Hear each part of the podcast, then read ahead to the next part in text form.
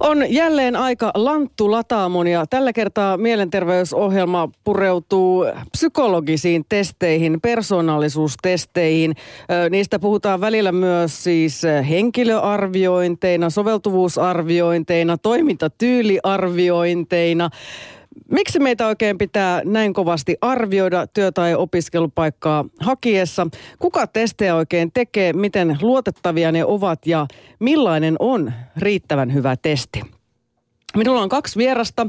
Jari Lipsanen, olet psykometriikan yliopisto-opettaja täällä Helsingin yliopistossa sekä myös Psykologiliiton ja Suomen psykologisen seuran testilautakunnan puheenjohtaja.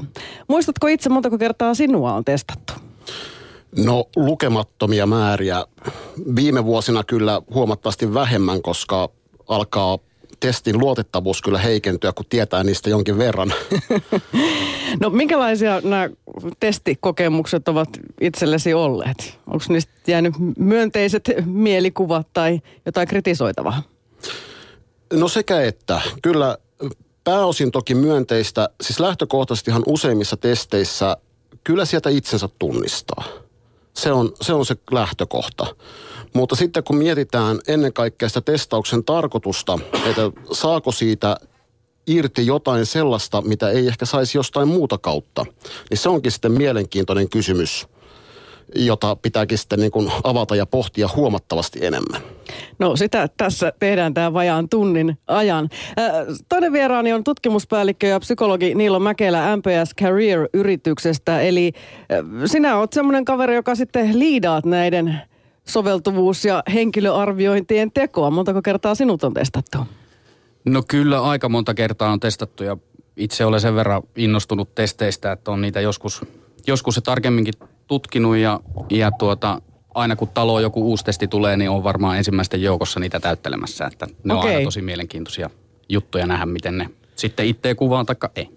No kuva, tunnistatko niistä itsesi kuten Jari?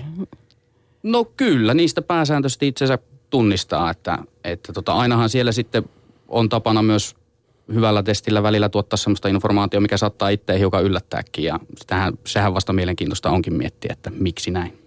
Totta. Mutta lämpimästi tervetuloa teille molemmille. Lisäksi tässä lähetyksessä kuullaan myös psykologian professori emeriitta Liisa Keltikangas Järvistä. Hän on tässä viime aikoina kritisoinut aika paljon näitä persoonallisuustestejä ja nimenomaan puhuu sitten tällaisista erilaisista temperamenteista työelämässä ja siitä, että kertooko nämä testit mitään siitä todellisuudesta, että miten ihminen sitten jossain tietyssä työtehtävässä oikein pärjää. No itse olen joutunut tai kuten sanottu päässyt arvioitavaksi kahdella eri tavalla. On tämmöinen 360 astetta, niin sanottu Farax Fek ja sitten on tämä MBTI eli Myers et Briggs. Mitä mieltä Niilo ja Jari olette näistä arviointimenetelmistä? Ovatko ne luotettavia ja hyviä? Kertovatko ne minusta nyt totuuden, että olen tämmöinen ENFJ-tyyppi esimerkiksi? No, kaikki riippuu oikeastaan aika pitkälti siitä, että mikä on sen testauksen tarkoitus. Eli mitä sillä loppujen lopuksi haetaan. Eli yksittäinen menetelmä sinällään – ei ole yhtään mitään tai yksittäinen tulos, ellei me lähdetä miettimään sitä, että minkä takia, minkälaista tarkoitusta ja ongelmaa varten sillä yritetään löytää ratkaisua. Eli meillä täytyy olla aika selkeästi määritelty se, että, mi, että minkä takia me ylipäänsä ollaan lähdössä testaamaan. Onko se joku tämmöinen niin kuin rekrytointitilanne, onko se joku itsensä kehittäminen vai jotain muuta. Ja tämä rajaus täytyy tehdä hyvinkin tarkasti. No jos puhutaan noista testeistä, niin todennäköisemmin, varsinkin esimerkiksi jos puhutaan Myers-Briggsistä, niin vastaus todennäköisesti, että eipä se nyt hirvittään paljon kerro. Se ei vastaa tällä hetkellä psykologian teo, käsitystä ja teoriaa persoonallisuudesta. Se on hyvinkin epätarkka, varsinkin nämä tällaiset niin kuin nelikirjaimiset lyhenteet, niin ovat loppujen lopuksi varsin naurettavia – mutta sitä kyllä käytetään paljon. Se voi olla ihan hyvä keskustelun avaus jossain kehitystilanteessa, mutta ei välttämättä paljon muuta.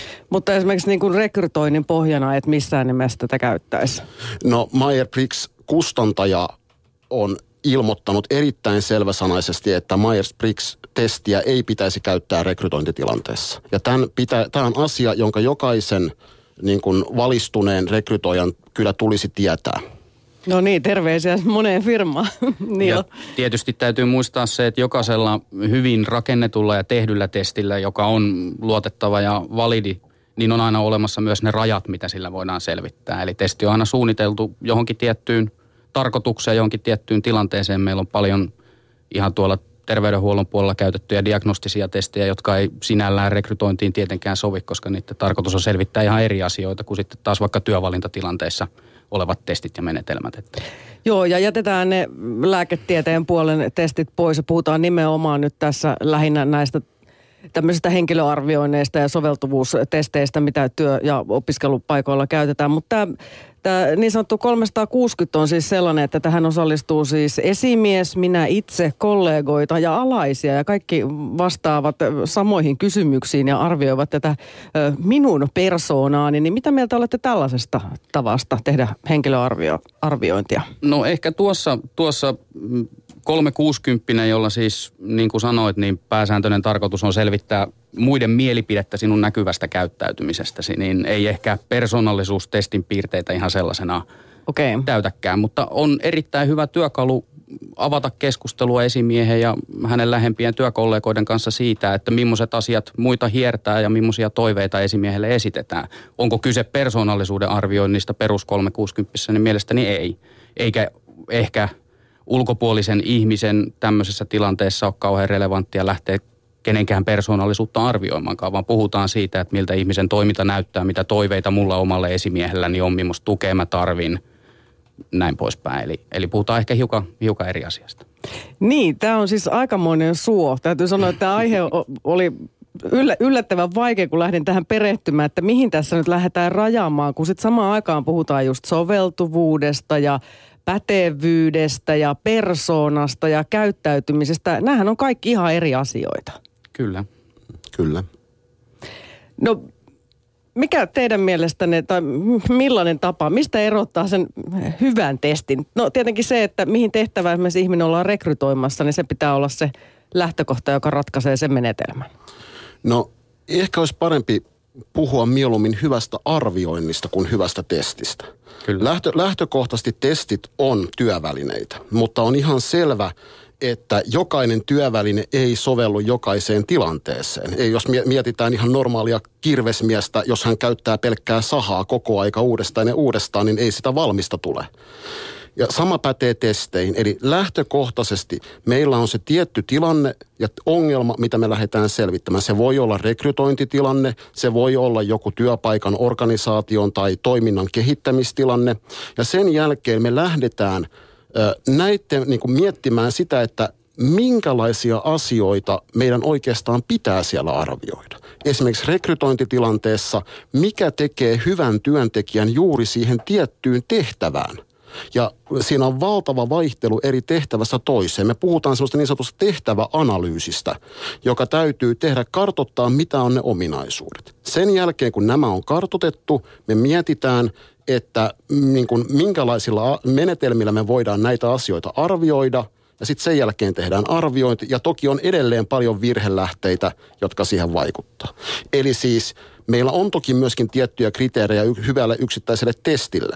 Mutta ne on loppujen lopuksi varsin teknisiä, eli tärkeämpiä on oikeastaan tämmöinen niin kriteeriperustainen arviointi. Se voi tehdä erittäin hyvin tai erittäin huonosti.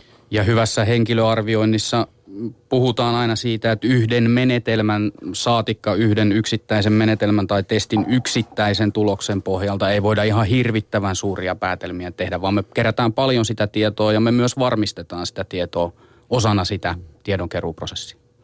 Puhutaan hetken päästä siitä, että miksi, miksi näitä testejä niin kovin paljon tehdään, mutta Jari, tässä tuli mainittua, että olette psykometriikan opettaja. Ja nämä psykometriset testit on niin sanottuja objektiivisia testejä, mutta mä sanon nyt niin sanottuja, koska meidän varmaan pitäisi määritellä, että mitä se objektiivinen testi tässä yhteydessä tarkoittaa.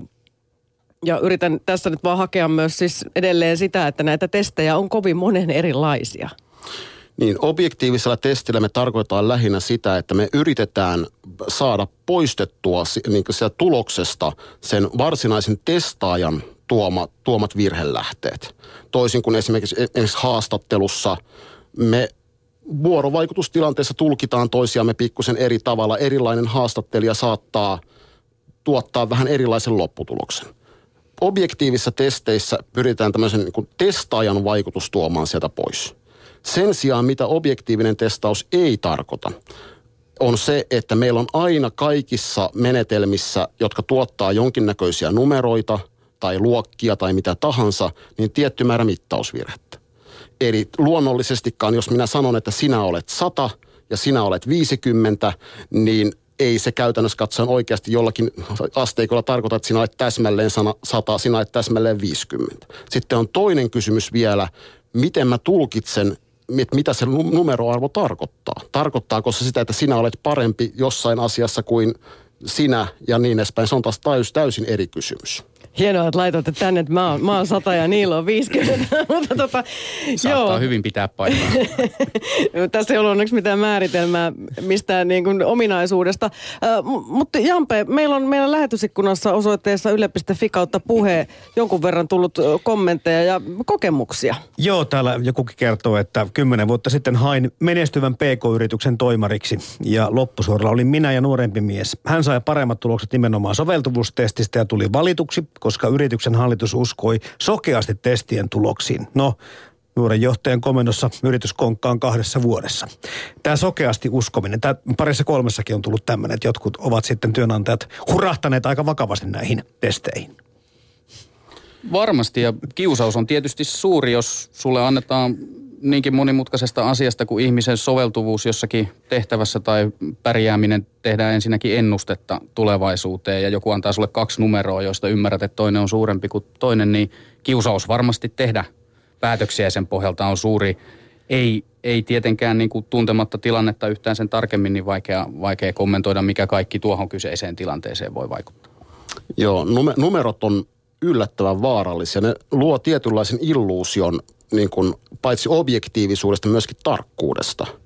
Ja hyvään henkilöarviointiin tai rekrytointitilanteeseen liittyy kyllä vahvasti myöskin se, että kuka ikinä sitä tekeekään, niin pystyy tuottamaan sille ostajalle, eli tässä tapauksessa niin kuin palkkaavalle taholle, kaiken relevantin informaation, myöskin sitten sitä epävarmuudesta, mikä on, on kyseessä – ja sitten tietenkin on ymmärrettävää, että loppujen lopuksi se palkkaava taho tekee sen lopullisen päätöksen.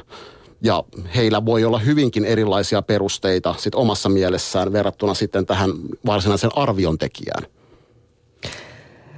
Niilo Mäkelä, miksi meitä testataan niin paljon? Teilläkin siis tehdään testejä hurja määrä, varmaan satoja suomalaisyrityksiä asiakkaina. Miksi, se, miksi he haluavat tehdä henkilö arviointeja ja rekrytointiinsa pohjaksi ja sitten myös ehkä muutenkin? No miksi meitä testataan paljon? Varmasti jos rekrytoinnista puhutaan, niin me puhutaan aika isosta, isosta ihan jo taloudellisesta investoinnista, resurssiinvestoinnista, mitä ylemmässä organisaatiossa mennään, niin sitä kalliimmasta tehtävästä yleensä puhutaan. Ja tietysti puhutaan myös siitä vaikutuksesta, mikä, mikä sitten uudella ihmisellä organisaatiossa on, millaisia seurauksia sillä niin hyvässä kuin pahassa aina on. Ja, ja varmasti usein puhutaan niin sanotusti myös riskien minimoimisesta, ei pelkästään, pelkästään parhaan tai soveltuvim, soveltuvimman kandidaatin löytämisestä. Ja, ja tällä hetkellä valitettavasti meillä ei ihan täydellistä menetelmää ole, millä me voitaisiin voitais tota ihmisen tulevaa käyttäytymistä täydellisesti ennustaa. Olisi hirveän hauska leikkiä, joskus semmoista leikkiä, että me voitaisiin vaikka kymmenen – kokeneinta ihmistä pistää vuodeksi johonkin firmaan töihin ja katsoa, että miten he siellä ihan oikeasti sitten pärjää. Mutta tällaista yllättäen ei, ei tyypillisesti ole mahdollista edes täysin simuloida. Mutta kyllä se varmasti paljon, paljon siinä vaikuttaa juuri tämä mitä mm, ikään kuin kalleus tai merkityksellisyys sillä asialle. Eli halutaan tehdä mahdollisimman huolellisia päätöksiä. Ehkä, ehkä nostasin esiin vielä myös sen, että – kyllähän pyrkimyksenä hyvässä henkilöarvioinnissa on, on myös hakijan etu, eli pyritään löytämään myös hakijan näkökulmasta semmoinen työpaikka, mihin hän soveltuu, missä hän viihtyy, missä hän pärjää parhaalla mahdollisella tavalla. Niinpä. Siis tämmöiset henkilöarvioinnit, niin vaikkei tulisi valituksi, niin nehän saattavat silti olla ihan myönteisiä kokemuksia, niin kuin tekin tuossa alussa, aluksi sanoitte, että kaikenlaisia testejä on ihan mukava tehdä, niistä voi paljastua itsestä jotain kiinnostavaa. Kyllä ja itse toivoisin, että henkilöarviointi on kaikille positiivinen kokemus riippumatta siitä tuleeko valituksi tehtävään. Oppii varmasti itsestään jotain muuta, oppii siitä tehtävästä ja sen te- tämän kyseisen tehtävän vaatimuksista ja omista kokemuksistaan ja osaamisistaan siihen liittyen ja sitä kautta voi löytää paljon uusia ideoita siitä, miten kehittää itseään. Jari. Meillähän on varsin tarkat ohjeistukset Suomen psykologiliiton kautta siitä, että minkälaista on hyvä, hyvä henkilöarviointi. Ja yksi keskeinen komponentti siinä on sitä arviosta saatava palaute.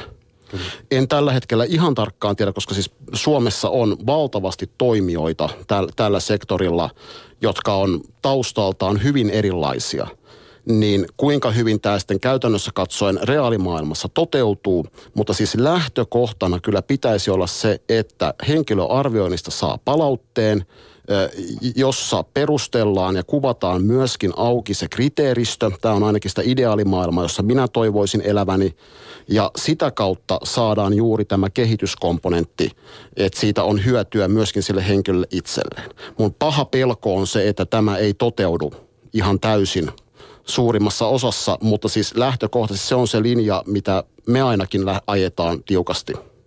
Ja kun puhutaan rekrytoinnista, niin puhutaan aika vastuullisesta tehtävästä, missä toki työnantaja, joka palkkaa on, mutta myös tämä henkilöarvion rekrytoinnin suorittava taho toimii. Eli, eli siellä on, niin kuin tuossa jo viitattiinkin, niin on sen tarpeellisen tiedon mukaan tulee tiettyjä kriteereitä, miten pitää toimia, tiettyjä osaamisvaateita, mitä hyvä henkilöarviointi vaatii suorittajalta, mutta nimenomaan tämä läpinäkyvyyden periaate, oikeus saada palautetta ja kuulla niitä syitä ja kertomuksia – minkä takia tässä kohtaa jäisit vaikka kakkoseksi, jos niin on käynyt? No te, Niilo, joku arvio sitten siitä, että kun tosiaan olette tuhansiin suomalaisiin työntekijöihin ja satoihin firmoihin yhtey- yhteyksissä, voi sanoa, että tunnet aika hyvin tätä suomalaista työelämää, niin kuinka hyvin näiden henkilöarviointien avulla saadaan sitten rekrytointua oikeat ihmiset oikeille paikoille? No luonnollisestikin itse uskon, että tekemällä erittäin hyvä ja laadukas henkilöarviointi, niin me pystytään paljon niistä virhelähteistä, mitä, mitä muulla tavalla tehdyissä rekrytoinneissa olisi, niin sulkemaan pois. Se, onko se täydellistä ja virheetöntä, niin ei, ei varmasti ja tulee menemään todennäköisesti aika paljon aikaa, että päästään edes lähelle semmoisia asioita. Ihmisen persoonallisuus tai toimintatapa, toimintatyyli on aika lailla vaikea asia arvioida kaiken kaikkiaan, että me ei oikein voida tuosta avata Jarin päätä ja nostaa sieltä tiettyjä neuroneita esiin ja ruveta punnitsemaan, että paljonko siellä nyt sitten on introverttiyttä tai sen puutetta. Niin, plus se, että hän saattaa muuttua. Hänellähän saattaa tulla vaikka elämässä joku kriisi tai, tai tai joku muu muutos. Tai ja tilanne organisaatiossa, missä hän toimii, niin. muuttuu, tulee uusi kilpailija markkinoille, mikä haastaa organisaation tekemään vaikka uuden tavan palvella asiakkaitaan tai rakentaa uuden tuoteportfolion, niin yhtäkkiä ollaankin ihan uudenlaisten osaamisvaatimusten mukana ja maailma muuttuu tällä hetkellä niin nopeasti, että ei me voida joka ikisen muutoksen kohdalla rekrytoida uutta ihmistä. Että se, ei me ehdittäisi mitään muuta tekemään kuin rekrytoimaan, mikä olisi tietysti varmasti meidän liiketoiminnalle hyvä, mutta ei ehkä niin kuin kokonaisuuden kannalta kauhean järkevää. Ja keskustelu käy vilkkaana täällä meidän lähetysikkunassa. Jampe, Joo, oliko tämä, oliko tämä se MBTI, mikä mekin ollaan tehty? Joo, Myers Briggs, Joo. kyllä. Täällä nimittäin joku, joku kuulija kanssa heitti sen, sen, että hän on tämmöisen testin tehnyt ja huomasi kyllä sit siinä, että, että kun, tai on tehnyt useamman kerran, että sai vähän eri tuloksia. Jäin miettimään sitten kanssa itsekin sitä, että minkä verran tämä sen hetkinen niin kuin olotila, fiilis, tunneelämän ö, asiat vaikuttaa sitten siihen, minkälainen tulos tulee. Että voiko tulla hyvinkin niin kuin ristiriitaisia tuloksia samalle ihmiselle, vaikka hän ei ihmisenä ennettäisikään muuttua, vaan se hetki, sen hetkinen kokemusmaailma voi olla toisenlainen. No totta kai. Siis lähtökohtaisesti, nyt jos me lähestytään ehkä vähän tätä professori Keltikangasjärvisen persoonallisuuskysymystä tässä kohtaa. Meillä on tiettyjä pysyviä ominaisuuksia. Mutta sitten välttämättä se, mitä me mittaamme näillä meidän menetelmillä ja ennen kaikkea se, miten ne ominaisuudet näkyy tietyissä tilanteissa, niin se ei välttämättä todellakaan ole pysyvää. Me, siellä on siis vaihtelua. Meillä on mahdollisuus esimerkiksi, että meillä henkilö on hyvin introvertti – tai ulospäin suuntautunut tietyissä tilanteissa, joissakin toisissa ei. voi olla hyvin niin kuin avo, avoin, tunnollinen tietyssä tilanteessa, toisissa ei. Mä koen itse, että mä olen erittäin tunnollinen siinä, mitä mä teen työkseni, mutta jos kysytään vaimolta, että miten mä pärjään siivouksessa, niin vastaus on aivan erilainen. Eli, eli se tilanne vaikuttaa kyllä hyvinkin paljon. Sitten meillä on tietenkin vielä näihin mittaukseen liittyvät virhelähteet. Eli esimerkiksi Meyer-Briggs kertoo enemmän vain tiettyjen ominaisuuksien järjestyksestä. Ei siitä absoluuttisesta tasosta, millä liikutaan jolloin se vertauskohta on sama, että meillä voi olla, esimerkiksi jos mä kysyn, että mikä on lempiruoka, että pidätkö jäätelöstä, lenkkimakkarasta, hernekeitosta. Pidän. No hyvä. niin, niin, tai en ota kantaa. Minäkin, minäkin pidän kaikista. Niin voi olla joku ihminen, joka pitää todella suorastaan jumaloi jäätelöä. Mm. Oksentaa nähdessään, niin kuin, haistaessaan hernekeiton. Jolloin hänen järjestyksensä on, että y- ykkösenä on se jäätelö, sitten viimeisenä siellä heikompana on hernekeitto. Sitten on toinen ihminen, joka jäätelö ihan kiva, sitä voi silloin tällöin kerran kesässä ostaa. Hernekeitto silloin kun sitä ruokalassa on, niin otetaan, jos ei nyt ole mitään muuta, mutta, sitä, mutta se ei ole sillä tavalla sitä lempitavaa. Järjestys on täysin sama. Ei käytännössä katsoen niin kuin Meyer tulee täsmälleen samanlainen tämä niin kuin nelikirjaiminen profiili. Ja se on nyt tämä niin kuin se yksi suurimpia ongelmia, että se voi olla hyvinkin pienestä kiinni, mikä siellä sitten tulee siksi järjestykseksi. Mutta huomio tähän, että näitä ei käytetty meilläkään täällä puheessa rekrytoinnissa, vaan siinä, että ikään kuin työkavereiden ymmärtämiseen ja työyhteisön parempaan fiilikseen. Ja mun mielestä toimi siinä ihan älyttömän hyvin. Me tajuttiin Kyllä. toisistamme ja itsestämme semmoisia asioita, että pyrki vähän naurattamaan sekä myöskin mm-hmm. muille, mutta ehkä myös eniten itselle. On ja nämä on, nämä on vaikeita asioita tiimissä käsitellä. Meillä ei aina koulutetuillakaan ihmisillä voi olla vähän ongelma löytää yhteisiä käsitteitä, kun ruvetaan puhumaan tämän kaltaisista asioista. Ja mikä tahansa apuväline, joka tekee yhteisen kielen, jutella niistä, tuo hyviä esimerkkejä, jotain hauskoja harjoituksia, voi olla erittäinkin toimiva juuri tämän, tämän tapaisessa. Se sitten, että täytyykö sen olla Myers-Briggs tai onko se ylivertainen siinä, niin se on sitten ihan eri keskustelu toki. Ja siinä tullaan juurikin tähän niin kuin tilanteeseen ja ennen kaikkea juuri sen niin kuin vetäjän, jos puhutaan tämmöisestä ti- tiimin ja työyhteisön kehittämisestä, niin hänen asiantuntemukset, miten hän osaa kommunikoida tämän asian. Koska sitten tiedän kyllä myöskin tapaukset, että siitähän, siihen voidaan helposti juuttua kiinni tietynlaiseen profiiliin, koska siis mikään ei sano, että joku tietty, niin kuin, että mitä se käytännössä katsoen sitten loppujen lopuksi tarkoittaa. Se on hyvä keskustelun avaus, mutta ei se mikään deterministinen niin kuin välttämättömyys tai tämmöinen luonnonlaki ole. Ei, ja sitten ne kirjaimet kyllä muuttuu. Että jos niitä tekee parin vuoden välein, niin saattaa saada erilaisia tuloksia. Ja tässä tullaankin siihen, että nimimerkki Freud täällä kyselee, että olen tehnyt vuosien saatossa kaikki mahdolliset persoonallisuustestit. Miksi ihmeessä ne pitää aina tehdä uudelleen ja uudelleen esimerkiksi uuden rekryprosessin yhteydessä? Ei kai persoona voi vuodesta ja testistä toiseen muuttua. Mutta tuota, voihan se. Niin, no niin kuin Jari tuossa taisi sanoakin, että persoonallisuudessa ainakin tämän käsityksen mukaan aika paljon asioita, mitkä on kohtuullisen pysyviä. Mutta sitten on varmasti paljon sellaisia asioita, mitkä elämäntilanteiden mukaan voi muuttua. Kuinka paljon muuttuuko ihminen sitten äärilaidasta toiseen – ehkä enemmän tossakin pitäisi puhua just siitä, että me opitaan kyllä toimimaan uudenlaisissa tilanteissa myös ohi persoonallisuutemme niin sanotusti. Että ei, ei persoonallisuus mitenkään absoluuttisesti määrittele sitä, miten minä käyttäydyn erilaisissa tilanteissa. Vastauksena tuohon kysymykseen, että minkä takia täytyy aina testata uudestaan, niin palataan tuohon samaan kriteeriin. Eli kun tehtävä, mihin valitaan, vaihtuu, ympäristö, mihin valitaan, vaihtuu, todennäköisesti myös siinä onnistumisen kriteerit vaihtuu. Ja sen takia me valitaan – erilaiset menetelmät sitten selvittämään niitä, niitä asioita.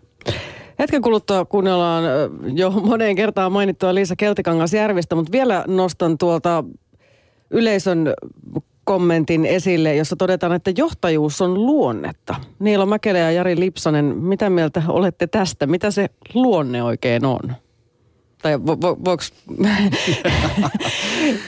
Tätä vähän naurattaa, mutta siis näinhän sanotaan, että johtajalla pitää olla johtajan luonne. Niin no, mitäköhän me silloin sitten haetaan?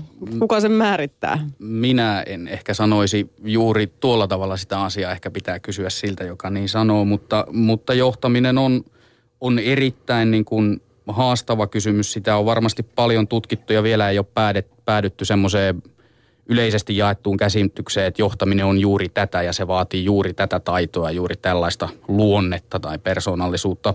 On paljon asioita, mitkä, mitkä niinkin haastavassa ja vastuullisessa tehtävässä kuin johtaminen on, niin mitkä siihen vaikuttaa, mutta jälleen kerran siinäkin palataan niihin kriteereihin, että puhutaanko, ei me puhuta yleismaailmallisesti, mitä on hyvää johtajuutta, kun me puhutaan rekrytoinnista, vaan me puhutaan siitä tilanteesta ja siitä tehtävästä, mitä ihminen tulee suorittamaan, siitä organisaatiosta, millaiset arvot siellä on, millaista toimintaa, toimintaa tarvitaan. Yleensä se, mitä suomalaiset tuppaa liittämään hyvään johtajuuteen, liittyy avoimuuteen, läpinäkyvyyteen, osallistavuuteen, eli vastuun jakamiseen, liittyy tämmöiseen integriteettiin, suoraselkäisyyteen – liittyy kykyyn käsitellä myös vaikeita asioita, eli ei mennä sen aseman taakse piiloon ja tämän tyyppisiin asioihin, mutta ne on tämmöisiä meidän kansallisuudesta tai meidän kulttuurista nousevia hyviä ominaisuuksia, mitkä on varmaan siirrettävissä myös meihin kaikkiin. Mm, mutta se oli jännä, kun tuli tämä selvitys, mistä oli, missä oli alaisilta kysytty, niin heille kelpaa vähän tyhmempikin johtaja, kunhan vaan reilu. No toi, toi on varmasti monessa kohtaa ihan totta, varsinkin kun mennään asiantuntijatöihin, niin kyllä nykyään – oma esimies ei välttämättä lainkaan ole sen substanssin osaaja, joka sillä alaisella on ja mikä nyt sitten on tyhmyyden mittari tässä, tässä yhteydessä, mutta ei, ei johtajan tarvitse olla paras kaikessa siinä, mitä se yritys tekee, eikä ehkä jopa aina pitäisikään olla. Kuunnellaan tosiaan tässä välissä nyt psykologian professori emerita Liisa, Liisa Keltinkangas Järvistä. Hänen mukaansa persoonallisuustestit eivät nimittäin oikein sovi yksittäisen ihmisen tutkimiseen, vaan ne toimivat lähinnä väestötasolla. Ne etsivät hänen mukaansa piirteitä, jotka ovat muuttuvia ja siksi ne eivät ennusta kovin hyvin ihmisen menestymistä työssä. Joo, temperamentista puhutaan. Mikä sen vaikutus on työelämässä? Määrittävätkö kenties jotkin temperamenttipiirteemme tämmöisen hyvän tyypin? Ja Anna Lehmusveden kanssa siis keskustelee psykologian professori emeriitta, tietokirjailija Liisa Keltikangas-Järvinen. Niin tosiaan olet kirjoittanut kirjan Hyvät tyypit, temperamentti ja työelämä ja siinä puhut muun muassa tällaista asioista kuin sosiaalisuus, aktiivisuus ja ulospäin suunta- suuntautuneisuus. Nehän ovat nykyään vähän niin kuin hyvän työntekijän mittarit. Kertovatko ne, että ihminen on hyvä työntekijä? Eivät hänen työnteostaan kerro yhtään mitään. Ne kertovat hänen toimintatyylistään, mutta, mutta ei siitä, minkälainen johtaja hän on, eikä ylipäänsä edes siitä, minkälainen työntekijä hän on. Että eivät kerro? Eivät kerro. Minkähän takia niitä sitten jatkuvasti haetaan? No minun on hyvin vaikea siihen vastata. Mä esittäisin saman kysymyksen. Että se on mysteeri. Niin. No nämä sosiaalisuus ja aktiivisuus, ne on myös temperamenttipiirteitä, eli piirteitä, joita, jotka meillä on jo oikeastaan syntyessämme ja jotka siellä meillä taustalla vaikuttavat tavallaan koko elämämme. Mitä ne pitää sisällään? Sosiaalisuus tarkoittaa ihmisen seurallisuutta ja se määritellään sillä tavalla, että kuinka voimakas tarve ihmisellä on olla muiden ihmisten kanssa. Mutta siihen kuuluu myöskin sellaisia asioita, että kuinka riippuvainen hän on muiden ihmisten mielipiteistä ja kuinka tavattoman suuri tarve hänellä on saada jatkuvasti kiitosta, olla hyväksytty ja olla pidetty. Ja nämä on sellaisia piirteitä sitten, että jos ihmisen sosiaalisuus on hyvin korkea, niin hän on kyllä lämmin ja mukava ja nimenomaan seurallinen, mutta hänestä ei ole esimerkiksi johtajaksi, koska hänelle on, kaikissa hänen ratkaisuissaan on aina tärkeintä se, että miten, kuinka paljon hänestä pidetään hänen ratkaisunsa jälkeen. Hänelle ei ole kovin tärkeää se, miten firma menestyy, vaan, vaan aina se, että hän on suosittu ja pidetty.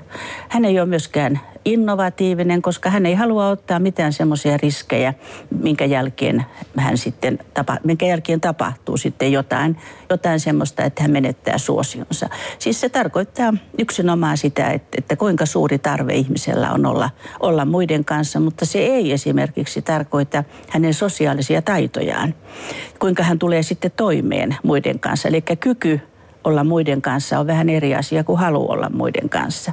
Aktiivisuus tarkoittaa ihmisen toimintatyyliä sitä, millä nopeudella ja millä vauhdilla hän tekee asioita. Millä ryminällä hän tulee sisään ja millä nopeudella hän syö ja miten äänekkäästi hän puhuu, tämmöisiä asioita.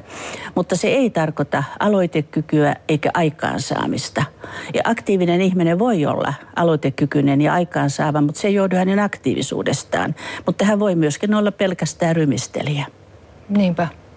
No kirjoitat myös, että, että työpaikalla voidaan hyvässä uskossa luoda tiettyjä perjo, persoonallisuuksia syrjiviä toimintamalleja. Minkälaisia ne voi olla? No niitä on, niitä on hyvin, hyvinkin monenlaisia. On esimerkiksi semmoisia rakenteellisia malleja, joissa ei ajatella ollenkaan, että, että jotkut ihmiset eivät koskaan saa sitä parasta osaamiskapasiteettia esille. Yksi hyvä esimerkki on maisemakonttorit jotka eivät oikeastaan voisi kysyä, että kenelle ne sopivat, koska voi luetella pitkän listan, kenelle, kenelle ne eivät sovi. No sitten on monenlaisia tämmöisiä, tämmöisiä asioita, kuinka täytyy toimia ja kuinka täytyy ilmaista sitä osaamistaan. Että se osaaminen ei riitä, kuinka tuo ideoita esille ja kuinka käyttäydytään kokouksissa.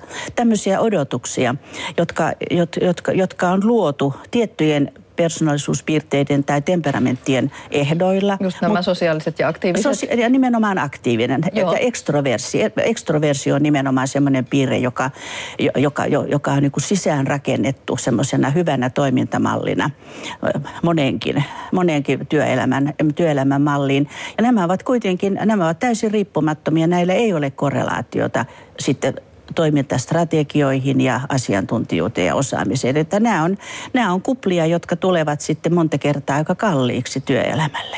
Niin, että jos kuullaan vain niitä, jotka heti ovat valmiita ja nopeita, aktiivisia ja ekstrovertisti esittävät mielipiteensä, niin siellä jää aika monta arvokasta mielipidettä väliin. Näin, näin on. No sitten, sitten tosiaankin työnantajat saattavat nykyään todeta, että tässä olemme me ja meidän avoin ja sosiaalinen joukkomme. Olet sitä mieltä, että tämä on niin kuin suorastaan syrjivästi sanottu? Kyllä, se on yhdellä tavalla syrjivästi. Että nyt jos tämä, nyt jos tämä sosiaalinen ja avoin joukkomme, jos, jos todella työelämä tarvitsisi sitä, ja jos me voisimme osoittaa, että nämä nyt sitten ovat niitä hyviä työntekijöitä, ja, ja nämä nostavat firman, firman menestykseen, niin sitten me joutuisimme vain toteamaan, että epätasa-arvo alkaa kehdossa, että ihmiset ovat syntyneet sitten jotkut hyviksi, jotkut huonoiksi. huonoiksi. Mutta, kun, mutta kun näin ei ole, niin silloinhan tämä, silloin tämä on eräänlaista persoonallisuussyrjintää ja se on, kyllä vertautuu ihan siihen, että joku firma ilmoittaisi, että meille otetaan pitkiä, valkoisia, ylemmästä keskiluokasta olevia miehiä työntekijöiksi. Ja siitähän kohu nousisi. Siitähän kohu nousisi, mutta persoonallisuusta. Me voimme, niin kun, meillä on tällä hetkellä semmoinen, semmoinen ilmapiiri, että me voimme rääpiä ihmisen persoonallisuutta ihan miten tahansa. No tämä persoonallisuus on semmoinen asia ja temperamentti, jota, jos, jolla voi kuitenkin joitakin asioita työelämässä ennustaa. Minkälaisia asioita voi ennustaa ja mitä merkitystä niillä on? Hyvin paljon asioita voi ennustaa, mutta ne on kaikki semmoisia asioita, joilla ei ole mitään merkitystä. Voidaan, voisin pitkän listan kertoa, mutta esimerkiksi näin, että kuka tulee ensimmäisenä kokoukseen, kenellä on paperit mukana, kuka kurkistelee muiden papereita, kuka sanoo reippaasti päivää, kenen tuoli kohisee, kuka, kolisee, kuka hiipii paikalleen, kuka kyllästyy nopeasti ja lähtee surffailemaan netissä, kuka kuuntelee sinnikkäästi, kiltisti, kuka sanoo ensimmäisenä, että lähdetäänpäs lounaalle. Loputon lista tämmöisiä asioita. Mutta nämä on kaikki semmoisia, joilla ei ole tämmöisen niin korkeamman osaamisen, korkeamman toiminnan, kognitiivisten asioiden kanssa mitään tekemistä. Vaan ne osoittavat vain, että ihmiset ovat erilaisia ja ne hoidetaan sillä tavoin, jos näistä eroista on haittaa, niin hoidetaan käytösnormeilla. Älä kolistele, tule ajoissa paikalle, toimi tällä tavalla, käytössäännöillä. Eli unohdetaan se, että johtaja johtaa persoonallisuudellaan tai tätä työtä tehdään persoonallisuudella. Ei, ei, koska jos... Millä sitä tehdään sitten? Sillä te, sitä tehdään osaamisella, ammattitaidolla, kokemuksilla, nimenomaan kognitiivisilla asioilla. Persoonallisuudella tietysti se vaikuttaa, vaikuttaa ihmisen käyttäytymiseen, mutta me ei meillä kenelläkään ole lupa käyttäytyä persoonallisuutemme tavoin, vaan meidän täytyy käyttäytyä kunnolla. Nämä ovat kliseitä kliseitä. Johtaja ei johda persoonallisuudellaan, vaan johtaja johtaa nimenomaan osaamisellaan, kognitiivisilla taidoillaan, strategioillaan, toimintamalleillaan. Ja ylipäänsä, jos puhutaan sitten mistä, missä tahansa työyhteisössä, että tätä työtä tehdään persoonallisuudella, minä huolestun, koska se tarkoittaa aina jonkunlaista vääristymää. No, olet myös puhunut va- paljon noita älykkyystestejä, tai ei älykkyystestejä, vaan persoonallisuustestejä vastaan. Niitä käytetään laajasti nykyään työhönotossa sekä johtajaportaan että vähän alemmankin portaan asiantuntijoille. Heitä testataan.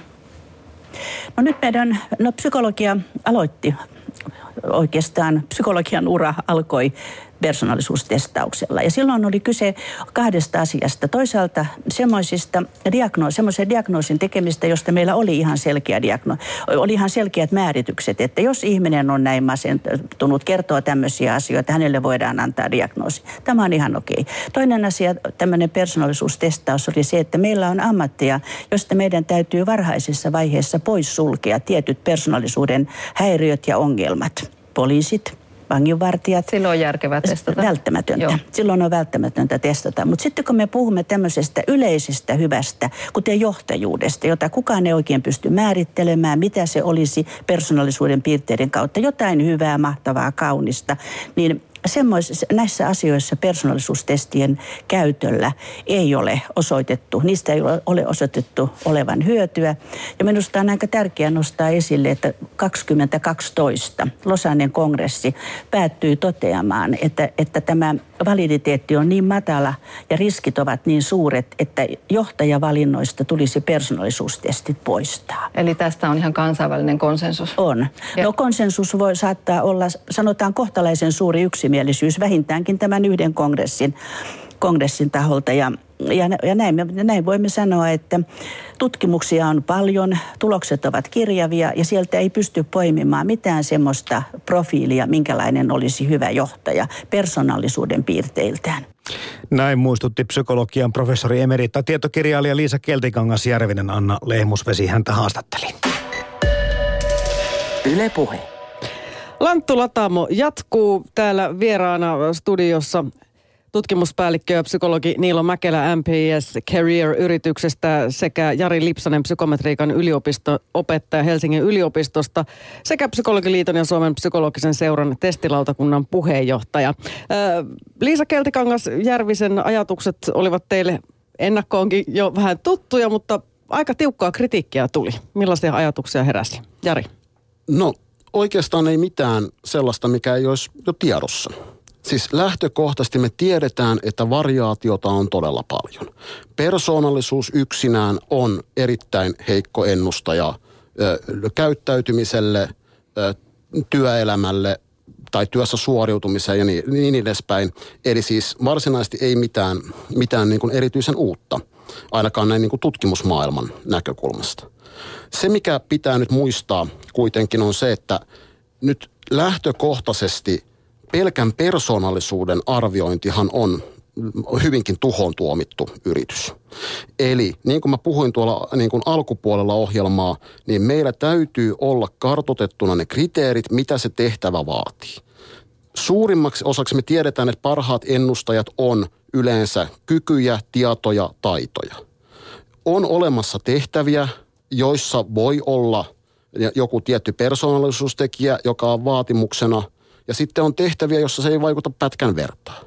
Eli meillä on hyvin laaja kirjo. Eli nyt me ei voida puhua yleisesti vaan pelkästään, että persoonallisuutta ei saa arvioida koskaan tai persoonallisuutta pitää arvioida aina.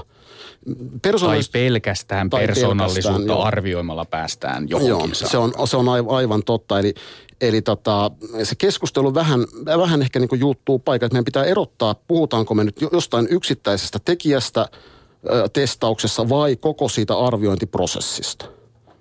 Kyllä juuri, juuri näin. Ja tuossa varmasti niin kuin pelkästään persoonallisuuttakin vaikka arvioitaisiin, niin onko edes yksi mittaus siihenkään riittävän luotettava mittari. Eli kyllä me tarvitaan niin kuin, varmentavaa tietoa eri, erilaisista mittausmenetelmistä niin me aloitettiin kanssa puhumaan näistä johtajista, joihin Liisa Keltikangas-Järvinenkin tuossa päätyi, että jos, jos se olisi vaan tästä meidän persoonasta tai jostain temperamentista niin kiinni, niin sittenhän me voitaisiin tosiaan kehdossa jo suurin piirtein katsoa, että tästä pomoksia, tästä liukuhihnalle. Tästä on tehty myös monta erittäin hyvää tieteiselokuvaa. Että, että tuota, ehkä me olemme siihen suuntaan menossa, että skifiksi muuttuu tämäkin, mutta kyllä siihen aika paljon vielä matkaa on, että – että me voitaisiin sanoa, että ihminen, joka, jonka persoonallisuudessa nousee vaikka halu johtaa tai dominoivuus esiin, että hän olisi yhtä kuin hyvä johtaja. Eihän se tietenkään tarkoita sitä, että kyllä se johtaminen on aika monimutkainen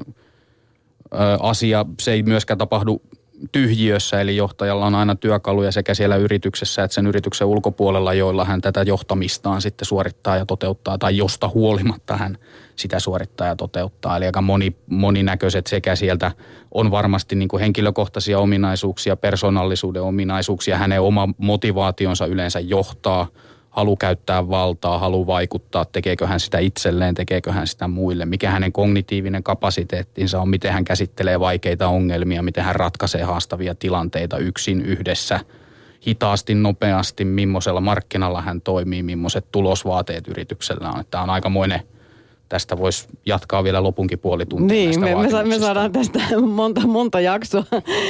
Jari.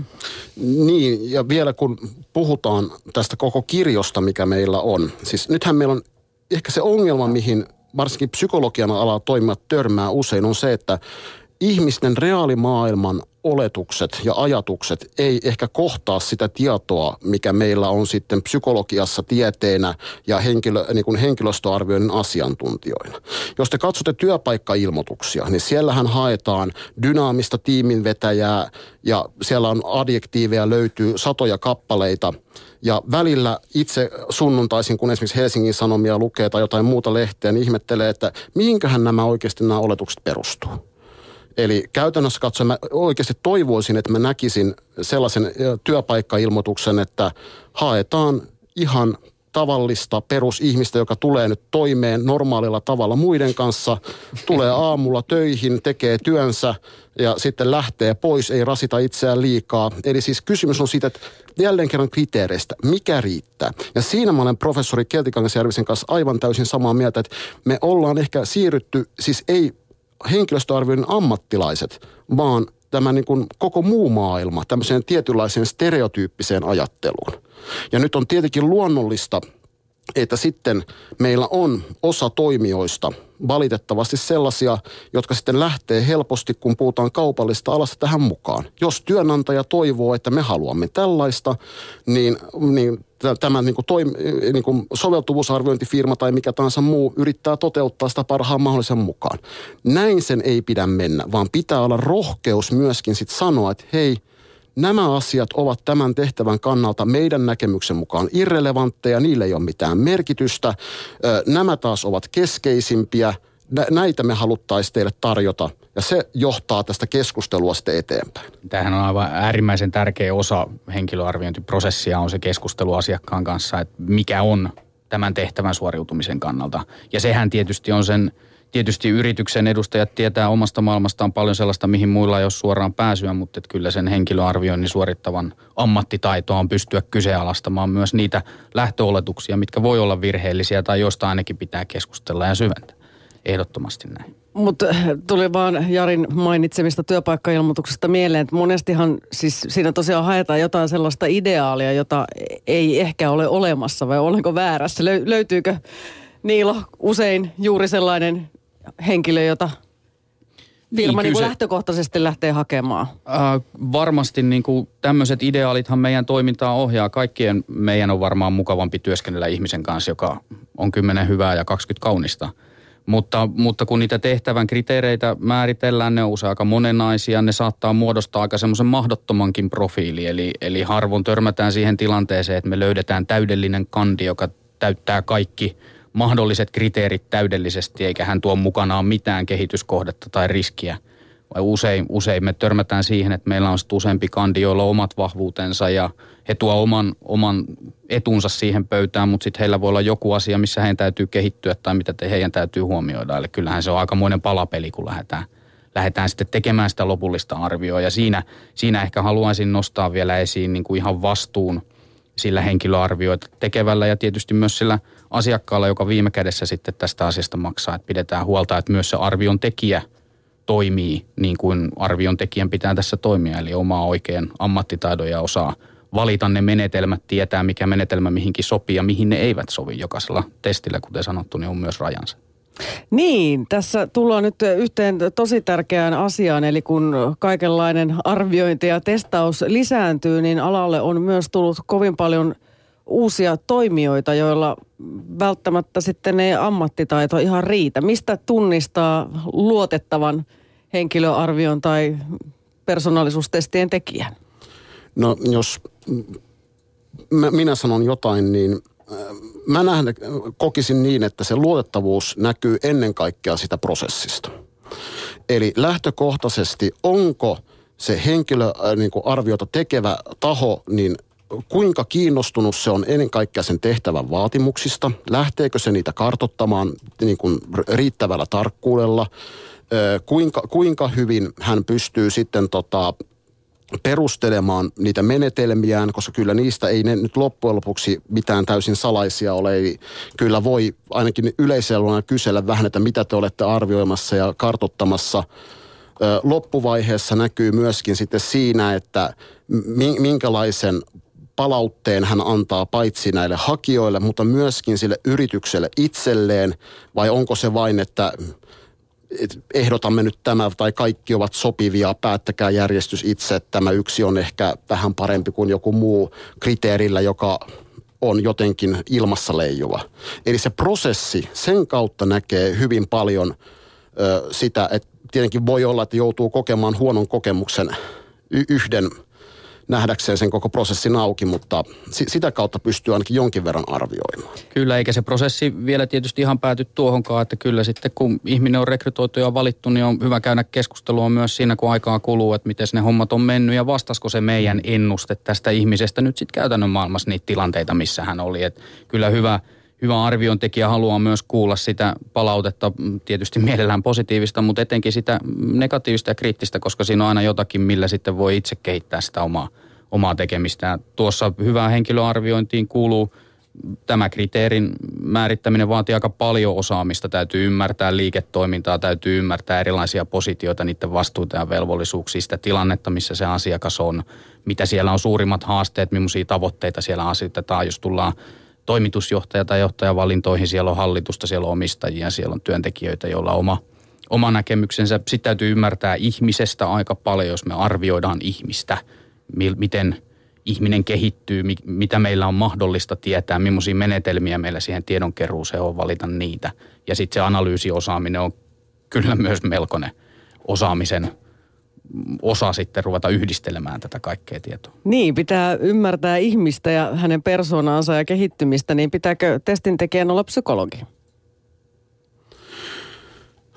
Se on vaikea kysymys. Siis lähtökohtaisesti ainakin itse näin psykologeja kouluttavana, niin lähtökohta on kyllä siis se, että kyllä psykologian koulutukseen kuuluu sellaisia sisältöjä, jotka, joita ainakin itse arvostan ja pidän tota, niin kuin ehdottomasti välttämättömänä. Mä en täysin sano, etteikö tie, niin kuin näitä taitoja ja tietoja voisi oppia muitakin reittejä. Eli en väitä, että kaikki ei-psykologit, jotka toimii kentällä, ovat niin kuin huonoja. Ei missään nimessä. Mutta siis tietty perustaito, tietotaso, niin on kyllä psykologian alalla tai yleensä käyttäytymistieteiden alalla huomattavasti niin kuin voimakkaampi. Ja nimenomaan näitä tietoja ja taitoja aika paljon tuossa prosessissa vaaditaan. Että jos ei se ole vaatimus, niin kyllä se aina hyvän lähtökohdan antaa, antaa tuohon prosessiin. Niin, mutta toki psykologiassakin on sitten henkilöarviointeihin erikoistuneita henkilöitä ja Kyllä. sitten ei niin, että, tai että ei se, ole ei-erikoistuneita. Ja sitten jos me tullaan rekrytointiprosessiin, niin ei se psykologinen koulutuskaan ihan kaikkeen anna vastausta. Sitten kun me tullaan liike-elämän puolelle ja sieltä nousemiin vaatimuksiin, niin ehkä meidän koulutuksessa ne ei aina, mm. aina nouse niin vahvasti esiin. Eli ei sekään tieto yksistään riitä. Ja luonno, luonnollisesti jossain tilanteissa on myöskin, koska meillähän on paljon esimerkiksi ihmisiä, jotka siirtyy ö, kliinisestä sairaalamaailmasta, vaihtaa suoraan työ- ja organisaatiopuolelle, niin se asettaa omat haasteensa, koska se tilanne, se ar- mitä arvioidaan, minkälaisiin asioihin kiinnitetään huomiota, on erilainen. Eli siis automaatio se toki ei ole, eli kyllä se niin kuin vaatii kouluttautumista ja tota opettelua myöskin ihan niin psykologitaustaiselta. Ja me ollaan siitä hienolla alalla, että tämä on jatkuvasti kehittyvä ja aika nopeasti, nopeassa syklissäkin tulee uutta tietoa, uusia menetelmiä, mitä meidän täytyy koko ajan opetella ja arvioida kriittisesti ihan joka päivä, että ei tässä ihan valmiiksi pääse, niin kuin ei kyllä varmaan monessa muussakaan hommassa. Mutta. Mä yritän vielä tähän loppupuolelle hahmottaa sitä, että kun kun oikeasti kuitenkin tähän arviointiin ja testaukseen laitetaan aika paljon energiaa ja myös sitten yritykset laittaa rahaa, että ja sitten myös saattaa testattaville tai arvioitaville ihmisille koitua sitten pahaa mieltä, jos se homma ei ole niin kuin hoidettu oikein, että mitkä on niitä semmoisia merkkejä, missä pitäisi niitä hälytyskellojen soida, että tämä, tämä peli ei nyt vetele, tämä homma ei ole asiallisesti hoidettu? No lähtökohtaisesti voisi melkein sanoa, että jos joku näyttää liian hyvältä ollakseen totta, niin se todennäköisesti on. Eli jos arvi, arviointi, markkinoidaan, että meillä on tällainen menetelmä, joka tarjoaa vastauksen oikeastaan kaikkiin kysymyksiin, mitä teillä on. Sitä voidaan käyttää rekrytoinnissa, henkilöstön kehittämisessä, kaikessa muussa sisältäen yhden menetelmän, kaksi menetelmää, kolme menetelmää, niin todennäköisemmin se ei pidä paikkaansa. Ja kyllä tässä toi, mitä Jari äsken nosti esiin, niin ihan hyvä lähtökohta on lähteä pyytämään henkilöarvioinnin tekijää kuvaamaan sitä prosessia, millä hän tekee ja mitkä hänen mielestään siinä on keskeisiä asioita. Ja toki sitten tilaajana perehtyä hieman siihen, että mitä, mitä esimerkiksi hyvästä henkilöarvioinnista pidetään tällä hetkellä yleisinä käytäntöinä. Menetelmiä voi kysyä, löytyykö sieltä valikoimaa, miten juuri tässä tehtävässä, onko referenssejä ja näin poispäin. Eli kyllä, kyllä kannattaa kriittisesti aina arvion tekijän suoriutu, äh, suhtautua myös. Niin, semmoisia psykologiliiton ohjeita, johon kiinnitin huomiota, oli, että heikolle arvioinnille tyypillistä on kritiikitön varmuus tulosten oikeellisuudesta tai joko tai johtopäätökset. Ja sitten me tehdään 20 kysymystä ja siitä tietokone tulostaa 28 sivuisen raportin. Joo, sen, sellaisen tekeminen ei valitettavasti kauhean monimutkaista, mutta tuota, sen paikkansa pitävyydestä kyllä sitten voidaan olla hyvin, hyvin montaa mieltä. Täytyy muistaa, että kyseessä on kuitenkin erittäin vastuullinen homma. Että me ollaan tekemässä päätöstä, mikä vaikuttaa aika monen ihmisen elämään, ei pelkästään valituksi tulevan ja valitsematta jääneiden, mutta myös sen organisaation sisällä työskentelevien ihmisten ja niiden eri yhteistyökumppaneiden elämää. Että kyllä siihen kannattaa ihan vastuullisesti jo pelkästään tuon asian takia, saatikaan niiden taloudellisten vaikutteiden takia suhtautua.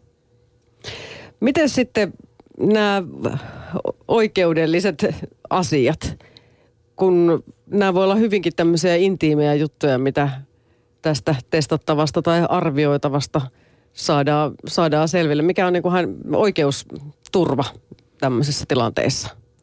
mun, mun käsittääkseni se on ihan kohtuullisen tarkkaan määritelty se, että mitään sellaista tietoa, mikä ei perustellusti vaikuta siinä tehtävässä suoriutumiseen, niin sitä ei kuulu käsitellä. Jos joku ihminen esimerkiksi rekrytointitilanteessa alkaa kertoa itsestään jotakin tällaista, niin se on arvioja velvollisuus huomauttaa, että, että, että tämä ei kuulu tähän prosessiin. Ihminen totta kai saa kertoa mitä vaan, mutta sitä, sitä ei käytetä sitä tietoa hyödyksi. Ja tietysti se on täysin luottamuksellista tietoa tämän prosessin ulkopuolella oleville ihmisille se, ja sitä kautta tietosuoja ja tietoturva täytyy, täytyy toimia tietysti näissä asioissa erittäin hyvin. Miten Jampe, onko meillä vielä kommentteja, kysymyksiä tullut yleisöltä? No täällä muutama ihminen sitä miettii, että miten tämmöinen tavallinen fiksu ihminen pystyy sitten manipuloimaan tai vaikuttamaan näihin testeihin, jos haluaa. Mutta mä ehkä luen tämän yhden kommentin. Tässä ei puhuta siitä, minkälaiseen tehtävään hän on tämä ihminen on hakeutunut, mutta tulos on mielenkiintoinen. Lukee näin täällä kommentissa. Velipoika haki joskus paikkaa, johon oli kaksipäiväiset testit. Erottuminen oli kai tapahtunut jo silloin, kun tämä klassinen kysymys tuli, mitä odotat elämältä, ja velini vastasi kysymykseen, että voi kun saisi vielä rullaluistimet, että tappara voittaa Suomen mestaruuden. Ja paikka oli varma. Hyvä vastaus, mutta toivon mukaan ei ole ollut valinnan kriteeri. Niin jos kaksi päivää on täytynyt osallistua arviointiin ja tuosta on tehty se päätös, niin kuulostaa ehkä hiukan. Mutta varmaan ihan merkittävän tehtävän, koska varmaan nyt kuitenkin kahden päivän testaus ei ihan tota, niin, niin ole mihinkään vaatimattomaan tehtävään mennyt sillä tavalla. Mietin vaan, että ehkä ne on mennyt tosiaankin hyvin muutenkin. Mm. Sopisi toivoa tietysti ainakin. Mm. Toki, toki meillä on paljon vaihtelua juurikin siitä, että minkälaisia testipaketteja, minkälaisia arviointipaketteja sitten tarjotaan – ja se on tämmöinen, jokaisen yrityksen ja myöskin henkilöstöarviointifirman tulee mun mielestä miettiä sitä panostuotossuhdetta, että kuinka, kuinka paljon tiettyyn tehtävään nyt sitten lopulta vaaditaan oikeastaan sitä arviointia. Missä riittää se, että yrityksen pomo vähän juttelee, ei ole henkilöstöarviointifirmaa ollenkaan mukana. Missä vaaditaan kahden päivän tai jopa viikkojen tota, arviointia. Ja se on asia, joka sitten on niin kuin vaikeampi kysymys, mutta vaihtelua on – mutta sitä pitää aika tarkasti miettiä. Kyllä. Jari Lipsanen ja Niilo Mäkelä, kertokaa vielä, että voiko testeissä mielestänne, tai tämän, no arvioinnissa ei varmaan ainakaan, siinä on, siinä on varmaan vaikeampi huijata, koska siinä on niin monta liikkuvaa tekijää, mutta voiko persoonallisuustestissä huijata? Voi antaa sosiaalisesti suotavan kuvan. Siis eihän, eihän mikään meidän menetelmä ole täysin niin kuin lä, niin kuin sillä tavalla niin varma, etteikö niissä nyt voisi niin kuin liioitella, antaa itsestään toisenlaisen kuvan, mitä oikeasti onkaan. Siis kyllä se on mahdollista. Toki useissa on yritetty sitten rakentaa sillä tavalla, että tästä jäisi mahdollisimman hyvin kiinni – mutta se ei nyt voi sanoa, etteikö se niin kuin olisi loppujen lopuksi täysin, että sitä täysin saatu poissuljettua. Varsinkin sit siinä tilanteessa, jos meidän se kriteeristö ei ole hyvin määritelty. Silloinhan, ja, ja nyt ongelma osittain on myöskin se, että myöskin testattavat ja nämä arvioitavat usein kuvittelee, että haetaan jotain tiettyä. Mm.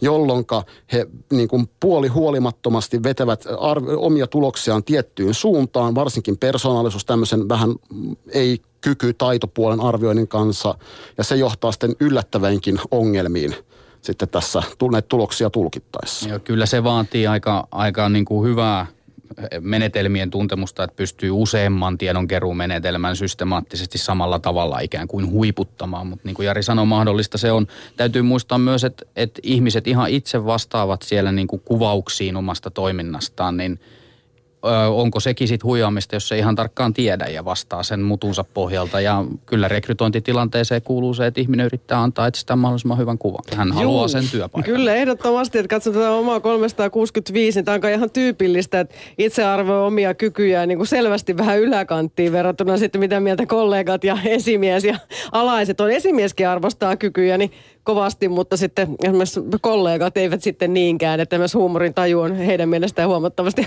huonommalla tolalla kuin Mikä? omasta mielestä. Näin juuri. Hei, täällä myöskin heitetään nimiä, että olisitte voinut kertoa, että oliko Kekkonen hyvä johtaja tai Eversti Karjula, mutta ehkä se on ihan toisen keskustelun paikka. Joo, mä en ole valitettavasti pääs kumpaakaan arvioimaan, että, että vähän joutuu niin kuin isän tarinoiden pohjalta käymään näitä. Niin, se vaihtoehtoista historiaa sitten. Mutta Jari Lipsonen ja Niilo Mäkelä, kiitoksia vierailusta ja Kiitos, pidetään kiitos. mielessä, että ihminen on tosiaan muuttuva ja kehittyvä olento, että ei tässä mitään hätää ole.